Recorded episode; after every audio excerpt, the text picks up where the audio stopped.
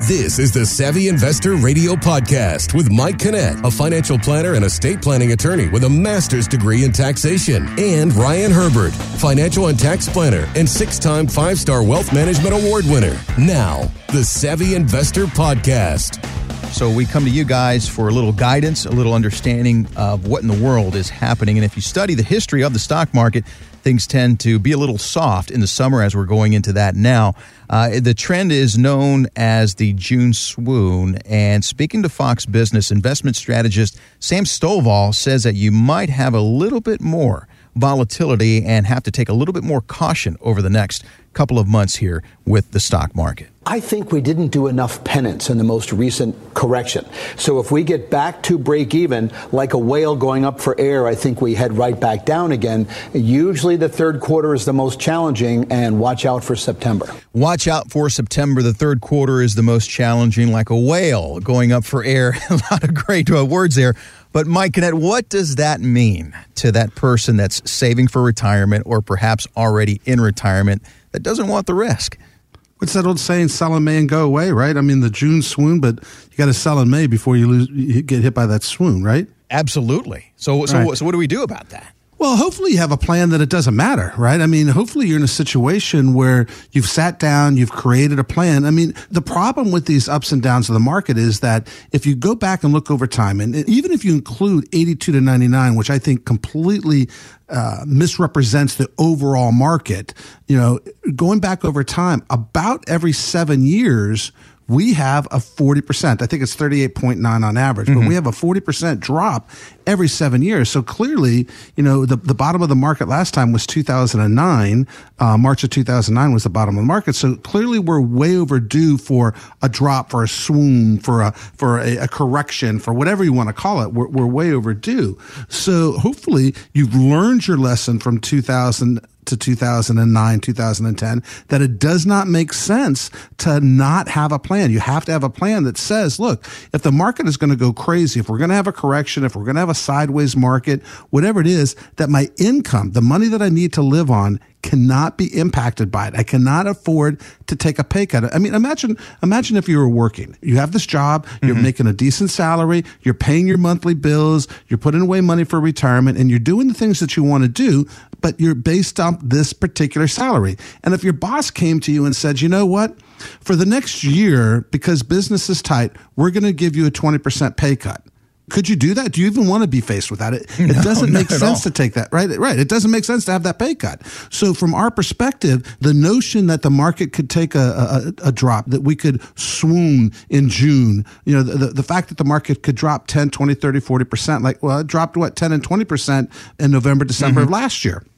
So the fact that that could happen, the fact that we've lost better part of you know between five and ten percent, depending on which part of the market you were were in, just in May alone, the fact that all those things could happen, and the fact that you could be exposed to that, that just says to us that you have not done proper planning. It does not make sense to expose your portfolio to the ups and downs of the market, especially the part you need to live in.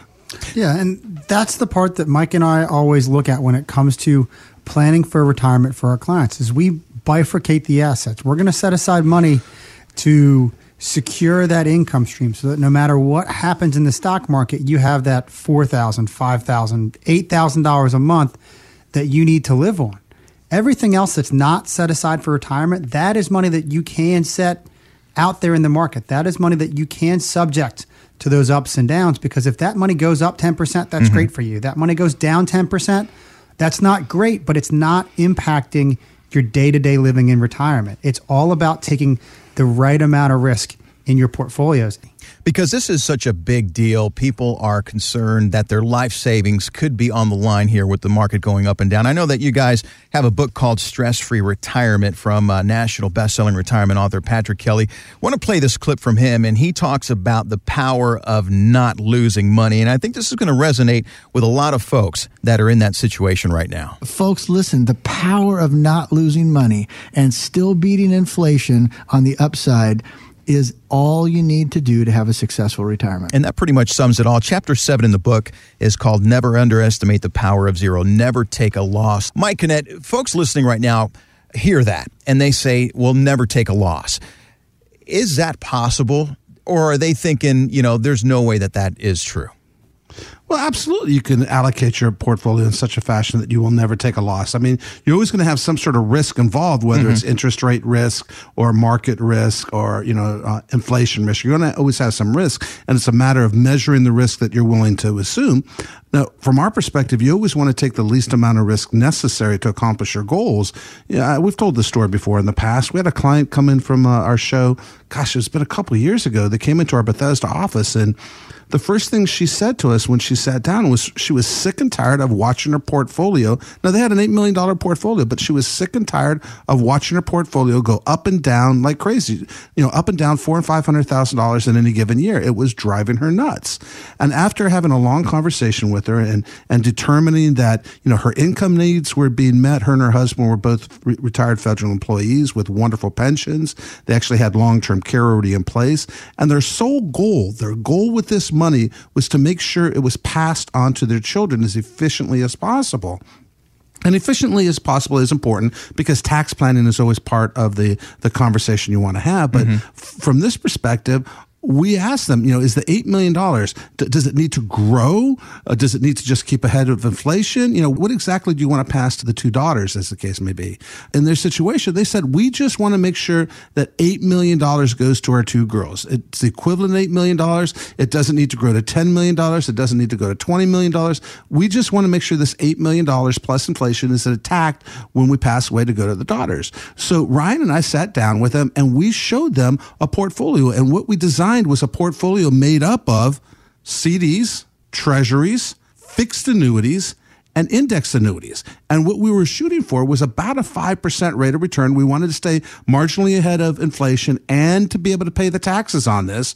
And what it did was because we all know CDs, FDIC insured. Mm-hmm. Treasuries backed by the federal government. A fixed annuity is is basically a an interest rate guaranteed by the insurance company that you buy it from uh, fixed index annuity is is loosely based on some index in the stock market, you get some sort of connection to the stock market. So you get some sort of stock market returns. You might not get them all, but what they all promise you is that you won't lose money. The, the annuities are insured by the insurance companies.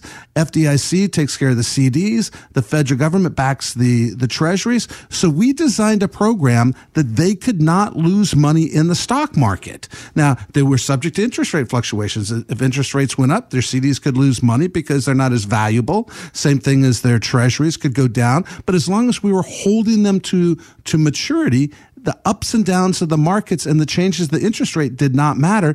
The overall plan was such that we were able to deliver upon death $8 million to their daughters, adjusted it. And we took into account 3.6% inflation. And mm-hmm. I know that's high compared to what it really is, but we knew that inflation goes up and down over time. And like I said, we were shooting for about a 5% overall return because we wanted to be able to pay the taxes as we were earning money on these accounts. Because at the end of the day, they wanted to make sure that $8 million was there. It doesn't matter how much you make, it's how much you keep. keep. So we, right. So we had to generate the tax bill. We had to generate the inflation and keep that number intact. And in fact, if they had lost that $500,000, like Patrick alluded to, there wouldn't be enough money there to give their kids that eight million. Now, everybody doesn't have eight million dollars, but it's all relative, mm-hmm. right? I don't care if you have a hundred thousand. I don't care if you have five hundred thousand. I don't care if you have a million. Nobody likes the pain of losing the money, especially when they have a plan in place. You're listening to the Savvy Investor Radio. It could be one of the biggest threats to your retirement, and that is the obligation you have to provide financially for your adult children. We're going to talk about that coming up next. These guys have a lot of experience with that. How do you navigate against that? Well, stay with us. So, uh, Mike, we've and Ryan, we've talked about this before here on the show, but it's a topic uh, that now with summertime, you know, kids are are back from college, grandkids perhaps at this point are off for summer. So let's bring this topic up, and that is feeling obligated to pay for your adult children. Uh, Jill Schlesinger says that it's one of the biggest threats facing our retirement today. I start to hear these stories about people who say, oh, you know, I got a second mortgage on my house because my kid needs hmm. this. Or I'm not going to put money in my own 401k because my kid's moving home and I need to have some or money help them free. with their car payments. Help them with the car payments. Keep them on all their insurance. Whatever it is. How are we creating financially independent kids if you are enabling them? Again, there's something different between having a safety net and actually doing a little bit too much. And again, as that retirement is looming, you cannot make a mistake. Mike, I remember you saying that, that you can take a loan out for your kids' college or to help them out, but you cannot take a loan out for your retirement. Why do people get in trouble with this? Well, I think what happens is, like all of us, I mean, all three of us are parents, and, mm-hmm. and I don't care how old your kids are, they're always your, your babies, right? And, and you always want to make sure that they're safe and secure. The problem is, and, and, and we just alluded to it here, the problem is, is that in order for you to be in a position to take care of them, you have to be in a position to take care of yourself first. One of my favorite clients, they're absolutely wonderful people. Um, they came to us, they were retired from AT&T and, and Verizon and we sat down with them. We created an incredible income plan for them. Um, they had an opportunity in their situation. Instead of taking their pensions, we actually did, and we don't do this very often, but we actually took a, a lump sum distribution instead of taking their pensions because we could actually create more income for them than their pensions were going to create. So, I mean, we did a lot of planning. We did a lot of tax planning. And when it was all said and done, they have a very stable income and their income is still very, very secure. But they had about $500,000 of what we call wiggle room, mm-hmm. kind of play money that, that wasn't earmarked to create income for themselves.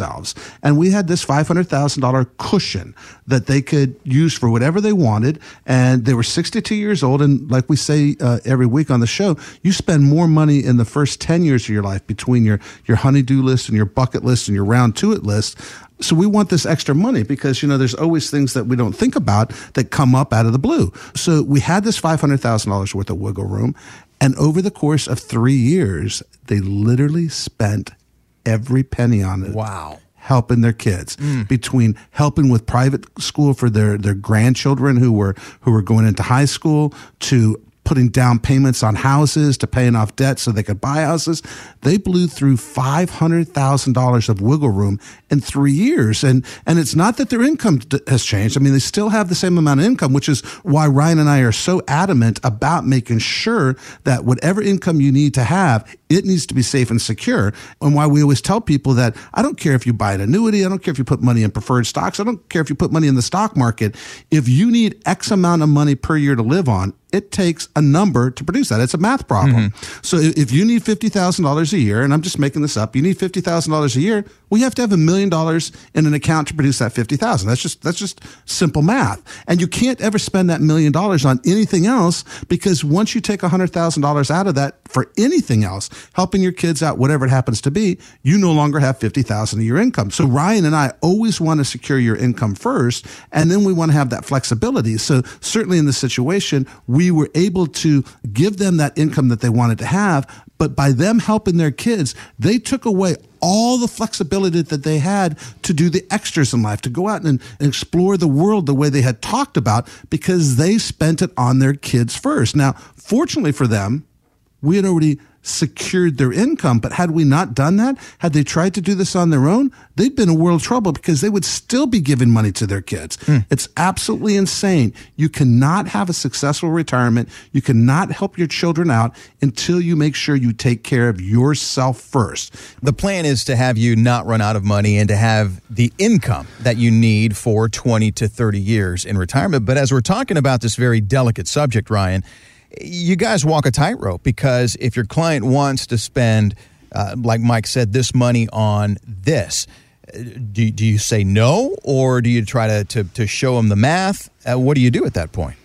You know, Mike and I always tell our clients that if you're going to make a decision about something that has a dollar sign attached to it, we should be part of that conversation. And when it comes to people helping their kids or, or, or people wanting to give their, their children $50,000 or $100,000, for their to buy a house or to buy a car or whatever it really happens to be it is a calculation that we show them that we say all right if you do this here's the impact that it could potentially have on your retirement. I had a client up in our, our Towson office where every single year he'd be coming in for review and he would just tell me, Oh, I gave my daughter $30,000 out of my 401k. Wow. So here's the new balance. And mm-hmm. when I'm running the numbers uh, after the fact, quite frankly, was that, all right, well, if you gave him, if you gave her $30,000, now your retirement, we have to move back six months. We have to move back another six months. We got to move back a year.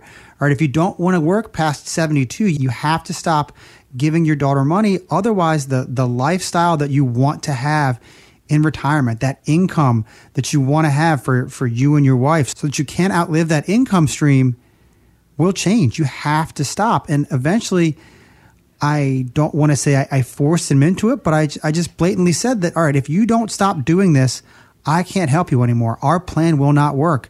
Um, he ultimately did stop and he did end up retiring, but he retired at 72. But the original plan for him when when he decided that he was going to come in and see me is that he wanted to retire at 66. He did this for six years and pushed his retirement back six more years. That is truly uh, changing the way your retirement life should be because he took six years off his retirement life that's typically going to last you 30 to 40 years. You want to make sure that no matter what happens in retirement, you're going to have the income that you want to have every single month. You want to know exactly what is going to happen. I want to be able to retire at 65. I want to retire at 66, 70, whatever that number happens to be.